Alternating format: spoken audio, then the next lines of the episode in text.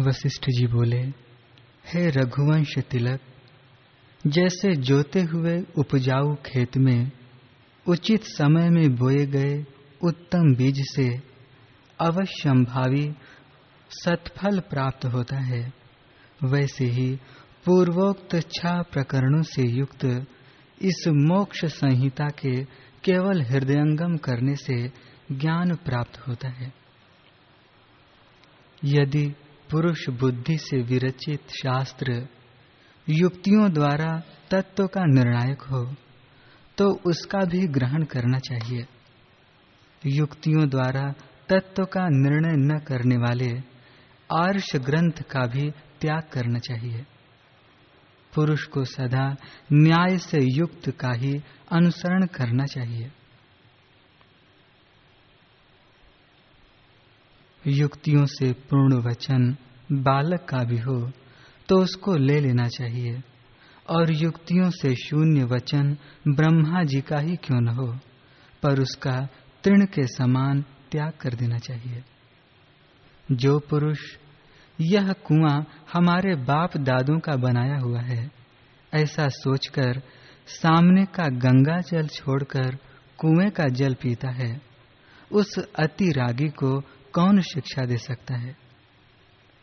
जैसे प्रातः काल होने पर अवश्य ही प्रकाश होता है, वैसे ही इसके भी केवल चित्त में स्थित करने मात्र से सुंदर, स्वच्छ विवेक होगा।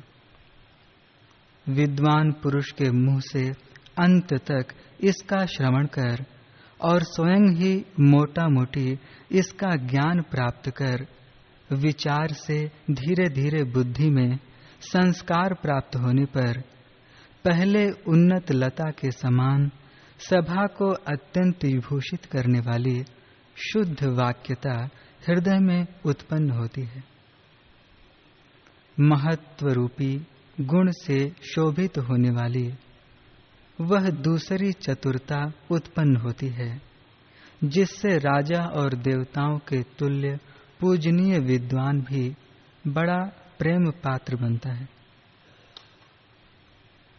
जैसे सुंदर नेत्र वाला पुरुष रात्रि के समय दीपक को हाथ में लेकर पदार्थों का ज्ञाता होता है, वैसे ही उससे बुद्धिमान पुरुष सर्वत्र पूर्वापर का ज्ञाता हो जाता है। जैसे शरद ऋतु से परिपूर्ण दिशा का कोहरा नष्ट हो जाता है। वैसे ही बुद्धि के लोभ, मोह आदि दोष शनह शनह अत्यंत क्षीण हो जाते हैं। हे श्री राम जी, आपकी बुद्धि निर्मल हो गई है। अब आपको केवल विवेकाभ्यास की अपेक्षा है। अपने अभ्यास के बिना किया कुछ भी फल नहीं देता।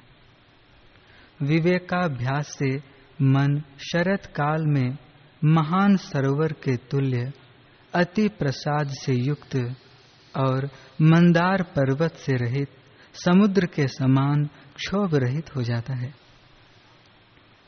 हे श्री रामचंद्र जी, इस ग्रंथ के अभ्यास से जिसमें व्यामोह रूपी काजल की गंध भी नहीं है, ऐसी रत्न दीपक की लव के समान जिसका अज्ञान रूप आवरण नष्ट हो गया है। अतएव पदार्थों के विभाग से युक्त प्रज्ञा अत्यंत दैदीप्यमान हो जाती है। जैसे कवच और शिरत्राण आदि से सुसज्जित योद्धा को बाण छिन्न भिन्न नहीं कर सकते, वैसे ही दीनता, दरिद्रता आदि दोषों से भरी हुई दृष्टियाँ इस ग्रंथ के अभ्यास से धन आदि विषयों में असारता ज्ञात होने के कारण मर्म छेदन नहीं कर सकती। प्रस्तुत ग्रंथ का ज्ञाता, भय हेतुओं के सामने खड़ा क्यों न हो? फिर भी जैसे बाण पत्थर की चट्टान को नहीं काट सकते, वैसे ही भीषण सांसारिक भय उसके हृदय को पीड़ित नहीं कर सकते। क्रमशः दैव और पौरुष की प्रधानता के हेतु जन्म और कर्मों की आदिता कैसे होगी? अर्थात संसार में जन्म के प्रथम होने पर पौरुष की प्रधानता और कर्म के प्रथम होने पर दैव की प्रधानता कैसे होगी? इत्यादि संदेह दिन में अंधकार की नाई शांत हो जाते हैं। कारण कि इस ग्रंथ के सुनने से जन्म और कर्म में अविद्या मूलक मिथ्यात्व का निश्चय हो जाता है। रात्रि की नाई, अविद्या के नष्ट होने एवं ज्ञान रूपी आलोक के प्राप्त होने पर सदा सब पदार्थों में शांति हो जाती है। इस ग्रंथ का विचार करने वाला पुरुष, उसके हृदय में समुद्र की सी गंभीरता मेरु पर्वत की सी निश्चलता और चंद्रमा की सी शीतलता प्राप्त होती है। भूमिका के क्रम से संपूर्ण विशेषताओं के शांत होने पर पुरुष की वह जीवन मुक्ति परिपुष्ट हो जाती है, जिसका वाणी से वर्णन नहीं हो सकता। जैसे संपूर्ण पदार्थों को शीतल करने वाली तथा अत्यंत प्रकाश करने वाली शरत काल की चांदनी अत्यंत शोभा को प्राप्त होती है। वैसे ही इस ग्रंथ का विचार करने वाले पुरुष की संपूर्ण पदार्थों को शीतल करने वाली तथा परमात्मा का दर्शन कराने वाली बुद्धि अत्यंत प्रकाश को प्राप्त होती है। हृदय रूपी आकाश में शम से प्रकाश युक्त विवेक रूप निर्मल सूर्य के उदित होने पर विविध अनर्थों के हेतु, काम क्रोध आदि धूम केतु कभी उदित नहीं होते, इसमें कोई संदेह नहीं है। जैसे शरद ऋतु में वृष्टि करने में अनिच्छुक मेघमालाएँ उन्नत पर्वत में स्थित होती हैं, स्वच्छता को प्राप्त होती हैं और शांत हो जाती हैं। वैसे ही इस ग्रंथ का विचार करने से विषयों में तृष्णा रहित, सौम्य पुरुष, चंचलता रहित, उन्नत, स्वात्म पद में स्थित हो जाते हैं, शुद्धि को प्राप्त होते हैं और शांत होते हैं। हे श्री राम जी, जैसे दिन होने पर पिशाचों की लीला समाप्त हो जाती है वैसे ही दूसरों का द्वेष आदि करने वाली, मुख को दीन बनाने वाली, कुटिल, अश्लील वचनता की निवृत्ति हो जाती है। जैसे चित्र में लिखी गई लता को हवा नहीं कपा सकती, वैसे ही धर्म रूपी भीत, जिसमें एकाग्रता पूर्वक लीन हुई, अतएव धैर्य की पराकाष्ठा को प्राप्त हुई बुद्धि को मानसिक व्यथाएँ विचलित नहीं कर सकती। तत्वज्ञानी पुरुष विषयों में आसक्ति रूपी मोह गर्त में नहीं पड़ता। भला बतलाइए तो सही, जिसे मार्ग ज्ञात हो गया हो, वह गड्ढे की ओर क्यों दौड़ेगा? जैसे पतिव्रता नारी अंतपुर के आँगन में ही प्रसन्न रहती है इधर उधर नहीं जाती। वैसे ही सत शास्त्रों के परिज्ञान से उत्तम चरित्र वाले लोगों की बुद्धि शास्त्र के अनुकूल यथा योग्य प्राप्त कर्म में ही रमण करती है। असंग बुद्धि वाला पुरुष करोड़ों लाख जगतों में जितने परमाणु हैं, उनमें से प्रत्येक ब्रह्मांडों को अपने अंतकरण में देखता है। कारण कि उसे माया की अघटित घटना में अत्यंत पटुता का ज्ञान हो जाता है। मोक्ष के उपाय के ज्ञान से जब पुरुष शुद्ध अंतकरण वाला हो जाता है, तब उसे विविध भोग न तो क्लेश पहुंचाते हैं और न आनंद ही देते हैं। प्रत्येक परमाणु में जो संपूर्ण सर्ग वर्ग असंकीर्ण होकर जल तरंगों की नाई आविर्भूत और तिरोभूत होते हैं। उन्हें असंग बुद्धि पुरुष देखता रहता है। वह प्राप्त हुए अनिष्ट कार्यों के लिए द्वेष नहीं करता और निवृत्त हुए इष्ट कार्यों की प्राप्ति के लिए इच्छुक नहीं होता। कार्य के फल आदि के स्वरूप का ज्ञाता होता हुआ भी वह उसे न जानने वाले वृक्ष के समान रहता है। जो कुछ मिल गया, उससे निर्वाह करने वाला, वह सर्व साधारण लोगों की नाई दिखाई देता है। इष्ट या अनिष्ट वस्तु की प्राप्ति होने पर उसके चित्त में तनिक भी विकार नहीं होता। हे श्री राम जी, इस संपूर्ण शास्त्र को बचवाकर और मोटे तौर से जानकर फिर तात्पर्य तात्पर्य के पर्यालोचन पूर्वक प्रत्येक श्लोक का विवेचन कीजिए। इसे आप केवल उक्ति ही न समझिए, किंतु ब्रह्मा आदि देवताओं के शाप और वरदान के समान इसका फल अवश्य प्राप्त होता है। माधुर्य तथा उपमा, यमक आदि अर्थालंकार और शब्दालंकारों से विभूषित, कवितामय और रसमय, यह सुंदर शास्त्र आयास के बिना ही ज्ञात हो जाता है। इसमें दृष्टांतों द्वारा अर्थ का प्रतिपादन किया गया है। थोड़ी बहुत भी व्युत्पत्ति वाला पुरुष इसे स्वयं ही जान लेता है। जो इसे स्वयं नहीं जान सकता, उसे पंडित के मुख से इसको सुनना चाहिए।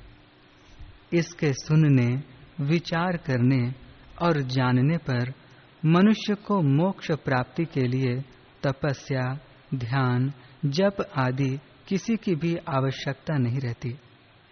कारण कि तपस्या, ध्यान, जप आदि का फल इसके फल से गतार्थ हो जाता है। इस ग्रंथ का खूब अभ्यास करने एवं पुनः पुनः इसके पर्यालोचन से चित्त संस्कार पूर्वक अपूर्व पांडित्य होता है। यद्यपि अन्य ग्रंथों के अभ्यास से भी पांडित्य होता है, तथापि वह चित्त संस्कार पूर्वक नहीं होता। इसलिए इस ग्रंथ के विचार से जनित पांडित्य को अपूर्व कहा है।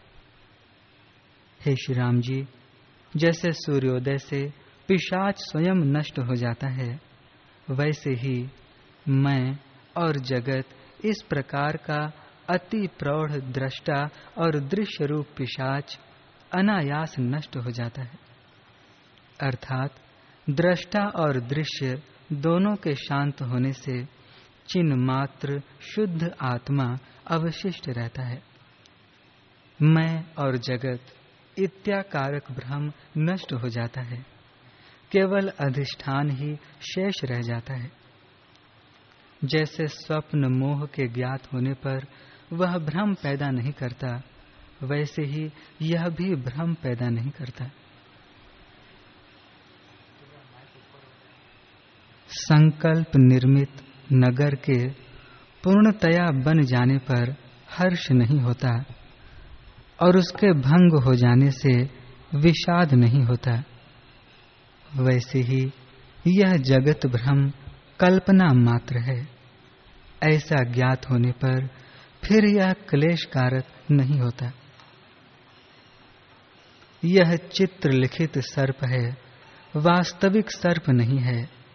यो ज्ञात होने पर चित्र सर्प दर्शन जनित भय प्रदान नहीं करता। वैसे ही दृश्य रूपी सर्प का परिज्ञान होने पर यह सुखप्रद अथवा दुखप्रद नहीं होता। जैसे यह चित्र लिखित सर्प है, ऐसा ज्ञान होने से चित्र सर्प की सर्पता नष्ट हो जाती है। वैसे ही संसार के यथार्थ स्वरूप का ज्ञान होने पर अधिष्ठान परिशेष पूर्वक संसार शांत हो जाता है। फूलों और पल्लवों के मलने में भले ही कुछ प्रयत्न करना पड़े पर परम पद प्राप्ति में तनिक भी यत्न नहीं करना पड़ता। फूल की पंखुड़ी के मर्दन में भी अंगों में व्यापार होता है। परमार्थ पद प्राप्ति में तो बुद्धि व्यापार का भी रोध हो जाता है। अंग प्रत्यंगों के व्यापार की तो कौन कहे? सुखकर आसन में बैठे हुए यथा योग्य भोगों का भोग कर रहे। शास्त्र विरुद्ध मार्ग से विमुख, एवं देश काल तथा यथा योग्य सत्संग के अनुसार इस शास्त्र का तथा उपनिषद आदि का सुखपूर्वक विचार कर रहे पुरुष को संसार रूप क्लेश से मुक्त कर देने वाला ब्रह्म ज्ञान प्राप्त होता है, जिसके प्राप्त होने पर पुरुष को फिर माता के उदर में निवास और प्रसव समय के क्लेश नहीं भोगने पड़ते। ऐसे प्रशंसनीय और सुलभ शास्त्र के रहने पर भी जो पाप आत्मा नरक आदि क्लेशों से भयभीत न होकर भोगों में आसक्त है, वे अधम माता के मल के कीड़े हैं। उनका नाम लेना भी उचित नहीं है। क्योंकि वे आत्मघाती हैं। हे श्री रामचंद्र जी मुझसे कहे जा रहे इस शास्त्र को आप सुनिए।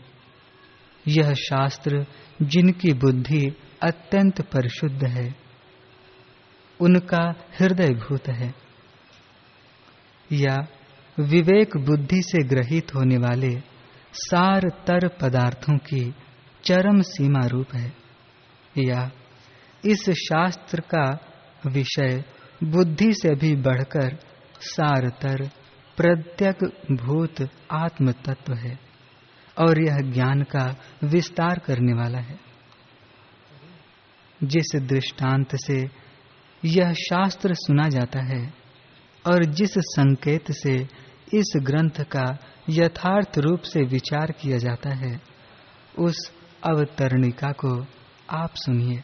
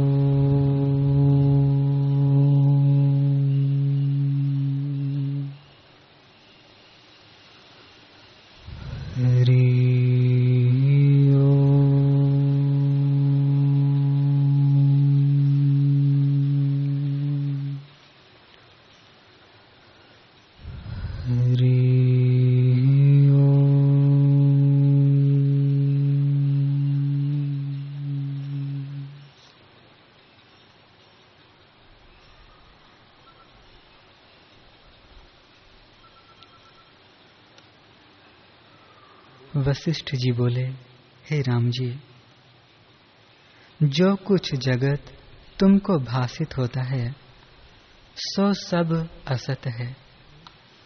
जैसे रस्सी में सर्प, स्वप्न में गंधर्व नगर, मरुस्थल में जल, सीपी में रूपा, आकाश में नीलापन और दूसरा चंद्रमा भ्रम से देखते हैं, वैसे ही यह जगत असत रूप है। जैसे जल में चक्र और तरंग असत रूप हैं, वैसे ही जगत असत रूप है। जो मन सहित षट इंद्रियों से अतीत है और शून्य भी नहीं है, सो सत और अविनाशी आत्मा कहलाता है। वह निर्मल पर ब्रह्म सर्व ओर से पूर्ण और अनंत है। उसी में यह जगत कल्पित है। जैसे सब वृक्षों में एक ही रस व्यापक है, वैसे ही सब पदार्थों में एक चिन्मात्र सत्ता व्यापक है। जैसे अचल समुद्र में द्रवता से तरंग उठते हैं, वैसे ही परमात्मा में जगत प्रकट होते हैं। उस महादर्पण में सब वस्तुएँ प्रतिबिंबित होती हैं। जैसे समुद्र में तरंग और बुलबुले चक्रादिक होते हैं, वैसे ही आत्मा में जीव आदि का आभास होता है। हे श्री राम जी, जैसे कुशवारी की क्रिया अपने बंधन का कारण होती है वैसे ही जीव को अपना संकल्प बंधन का कारण होता है। जीव कला को स्वरूप का अज्ञान हुआ है। इससे जैसे बालक को अपनी परछाई यक्ष रूप होकर डराती है, वैसे ही यह नाना प्रकार के आरंभ को प्राप्त हुआ है। वास्तव में न बंधन है और न मोक्ष है। निरामय ब्रह्म ही अपने आप में स्थित है। उसमें एक और अनेक कुछ नहीं कह सकते। इससे बंधन मोक्ष की कल्पना को त्याग कर अपने स्वभाव में स्थित हो रहो।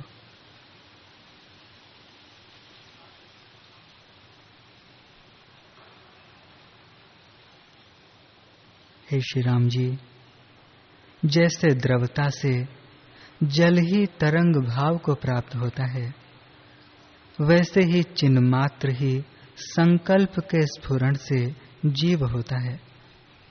और वह जीव संसार में कर्मों के वश भ्रमता हुआ भी अपने को करता देखता है। पर सर्व आत्मा पर ब्रह्म करता हुआ भी कुछ नहीं करता। जैसे सूर्य के प्रकाश से सब चेष्टाएँ होती हैं, पर सूर्य अकर्ता है, वैसे ही आत्मा की शक्ति से जगत चेष्टा करता है, पर आत्मा सदा अकर्ता है। जैसे जल में तरंग उठते हैं, वैसे ही आत्मा में देह आदि प्रकट होते हैं। जैसे सुवर्ण में भूषणों की कल्पना होती है, वैसे ही आत्मा में मोह से सुख दुख कल्पित होते हैं, पर आत्मा में कुछ कल्पना नहीं। शुद्ध आत्मा में मूढ़ों ने सुख दुख की कल्पना की है, पर जो ज्ञानवान हैं, उनको मन, चित्त, सुख दुख सब आकाश रूप शून्य है। वे जरा मरण को नहीं प्राप्त होते। सब कार्य करते देख पड़ते हैं, पर हृदय से सदा अकर्ता रूप हैं। जैसे जल और दर्पण में पर्वत का प्रतिबिंब पड़ता है, परंतु उसे स्पर्श नहीं करता। वैसे ही ज्ञानवान को क्रिया स्पर्श नहीं करती। शरीर के व्यवहार में भी वह सदा निर्मल है। जैसे शुद्ध मणि में नाना प्रकार के प्रतिबिंब पड़ते हैं, पर उनसे वह रंजित नहीं होती। वैसे ही आत्मा में मन इंद्रियाँ और देह दिखते हैं, पर उसे स्पर्श नहीं करते। जैसे सब मीठे पदार्थों में एक ही मिठाई व्यापी है, वैसे ही सब पदार्थों में एक आत्मसत्ता व्याप रही है।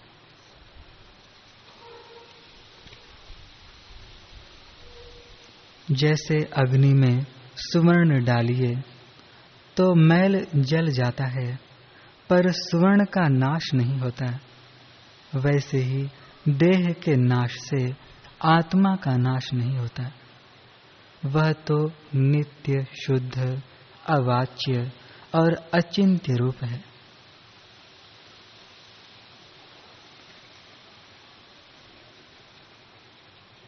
हे राम जी जैसे शुद्ध दर्पण में प्रतिबिंब होता है, वैसे ही निर्मल बुद्धि से आत्मा का साक्षात्कार होता है।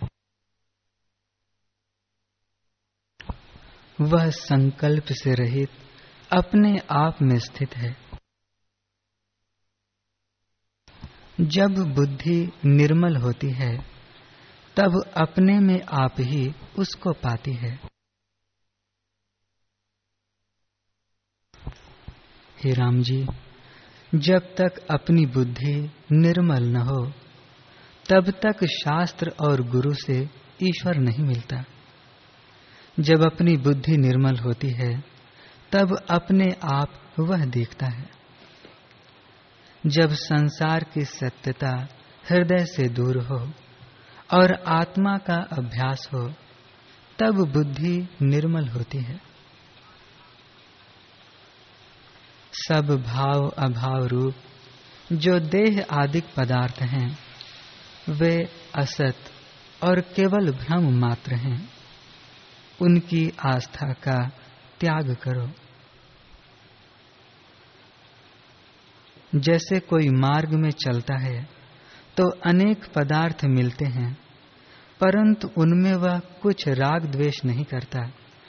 वैसे ही देह और इंद्रियों के स्नेह से रहित आत्मतत्व सदा अपने आप में स्थित है। उसमें देहादिक इंद्रजाल की तरह मिथ्या है। उनकी भावना को दूर से त्याग कर नित्य आत्मा में स्थित हो।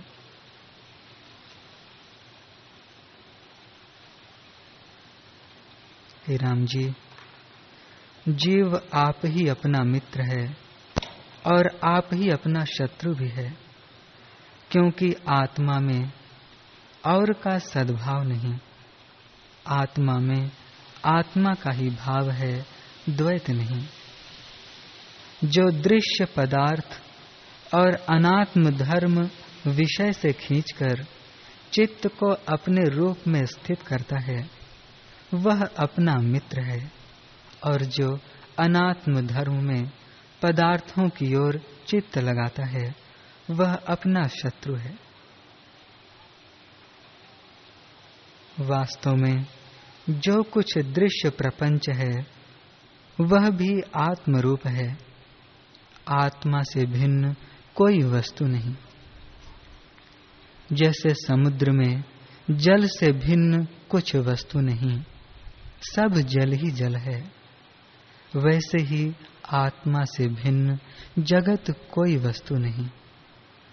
सब में अनुस्यूत, सब में व्याप्त एक आत्म सत्ता ही स्थित है। जैसे अनेक घटों के जल में एक ही सूर्य का प्रकाश प्रतिबिंबित होता है, वैसे ही अनेक देहों में एक ही आत्मा व्याप रहा है। वह न अस्त होता है और न उदय होता है। सदा एक रस अविनाशी पुरुष ज्यो का त्यों स्थित है।